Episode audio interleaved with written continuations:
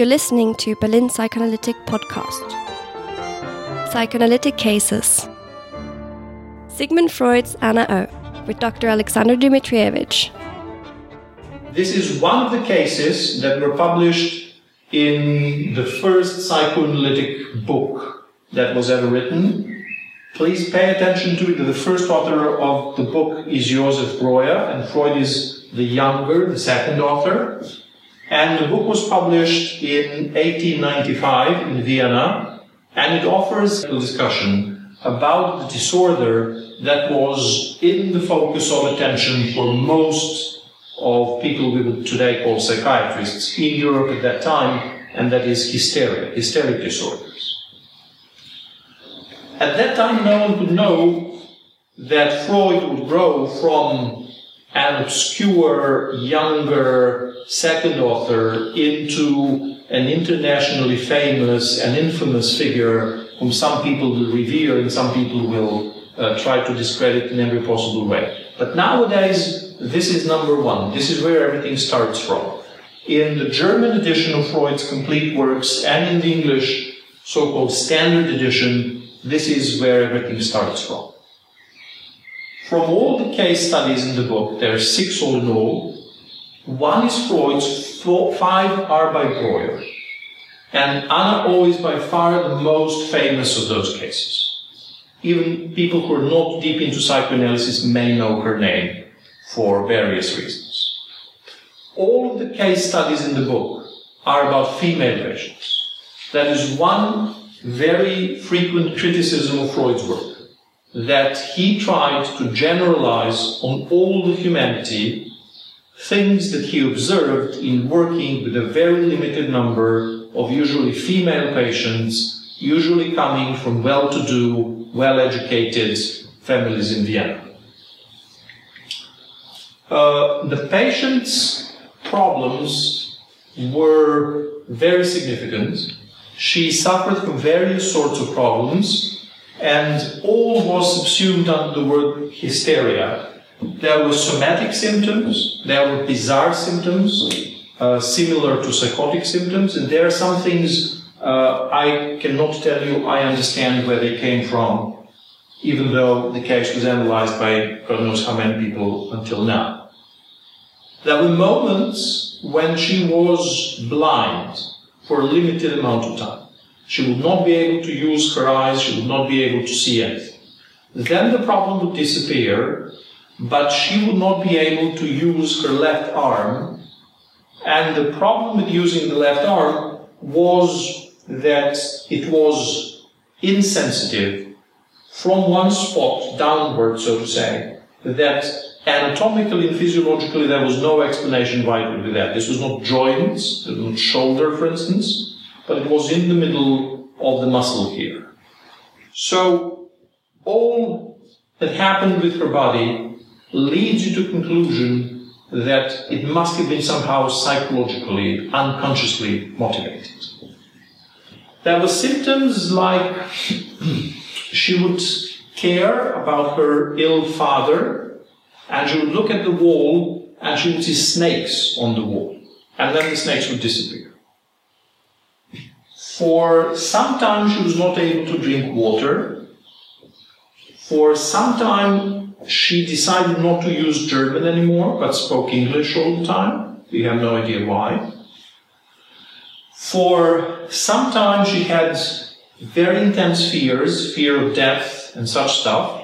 And what's most puzzling for me, her mother claimed that after one day, the patient would do everything she had done 365 days before. So the mother allegedly had a diary, and when she would look in the diary, it would turn out that her daughter did everything the same like a year ago. How would the patient know that, and how would she be able to repeat that? I, I simply have no explanation for that. The reason the patient has become, one of the reasons the patient has become so famous is that from this treatment we have the idea of talking cure.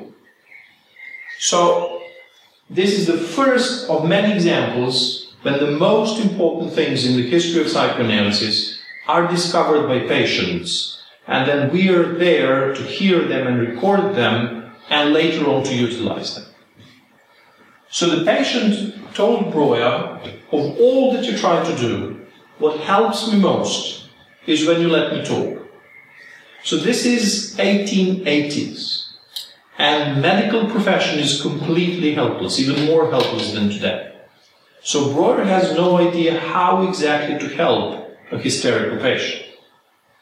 They are trying warm baths and cold baths and diet and exercise and such stuff. And nothing, of course, can bring anything but a small temporary relief. So Breuer is sensitive enough to try to follow the lead. He comes to her house and he lets her talk. And she talks and talks and talks. And while she's talking, sometimes she comes upon something that's important. And after that, she feels better.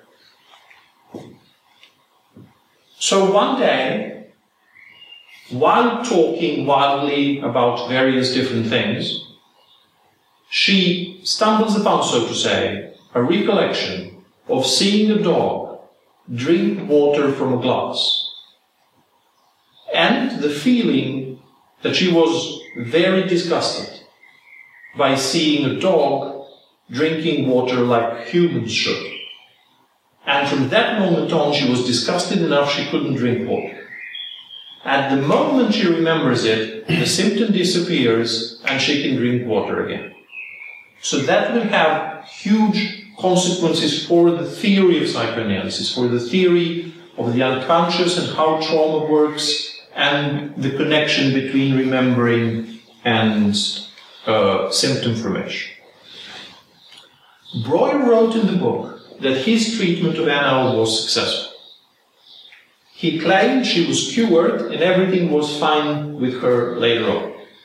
Unfortunately for him, psychoanalysis and Anna O and, and Breuer and Freud became very famous during the 20th century, and so many people around the globe wrote their PhDs on history of psychoanalysis. Some of them went to the archives and studied the historical basis of the whole story. This is how Freud told us the story, and this is a very unfortunate history, I think. In the year 1909, Freud was presented with the honorary doctorate from Clark University in Massachusetts in the United States. And he was extremely happy for it. That was the first recognition from the university world for psychoanalysis.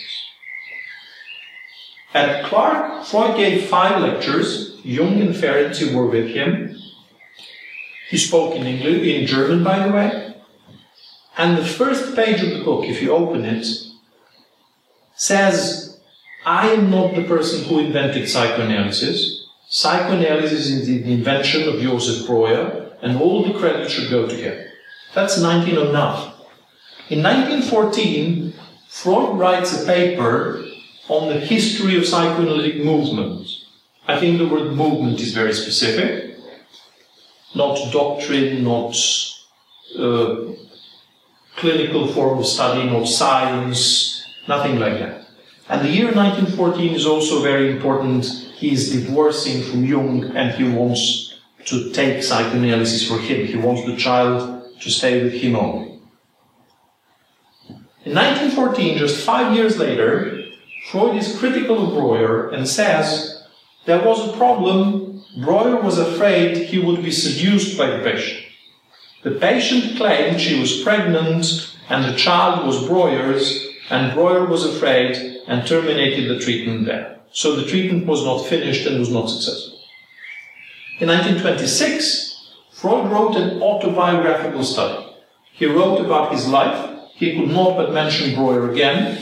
And 12 years after this one, Breuer not only terminates the treatment, but he escapes with his wife to Venice and during the second honeymoon in Venice, Breuer's youngest daughter is conceived. So, unfortunately for Freud again, historians have studied the story. Venice was nowhere in reality. Breuer's youngest daughter was born years before this event, and so on and so on. Obviously, Freud has a deep need to present the case as less and less successful and Breuer as more less and less reliable clinician. This is what actually happened. I, I, I, I, hope, first of all, I hope you can see these small letters, but I'm embarrassed to tell you neither Breuer nor Freud were honest. The patient was referred to, to an asylum by Breuer. She was obviously in a more problematic condition than he, than he wanted us to believe.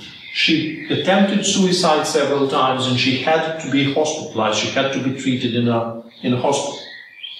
She later on moved to Germany and became a social worker. You can see her here on a stamp uh, in the East Germany. She was commemorated as a sort of a socialist she had opened orphanages in some small place near Frankfurt, Western Germany, and she fought for women's rights for, for decades.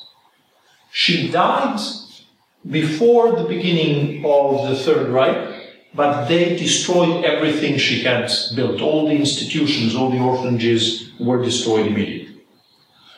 In the meantime, in between all this, she wrote a poem titled Love Did Not Come to Me. She never had family. She obviously cared for orphan children because she didn't have her own. And I'm always puzzled by the idea that love can come to you, that love is something that will come. If you stay in a place, it will come to you. I, I, I somehow find that a very important material for psychoanalytic work. But that is how it all began. That is point zero. That is how psychoanalysis, psychoanalytic work with patients started. Thank you for listening. For more content, subscribe to our podcast or find us on our YouTube channel. Psychoanalysis should be free.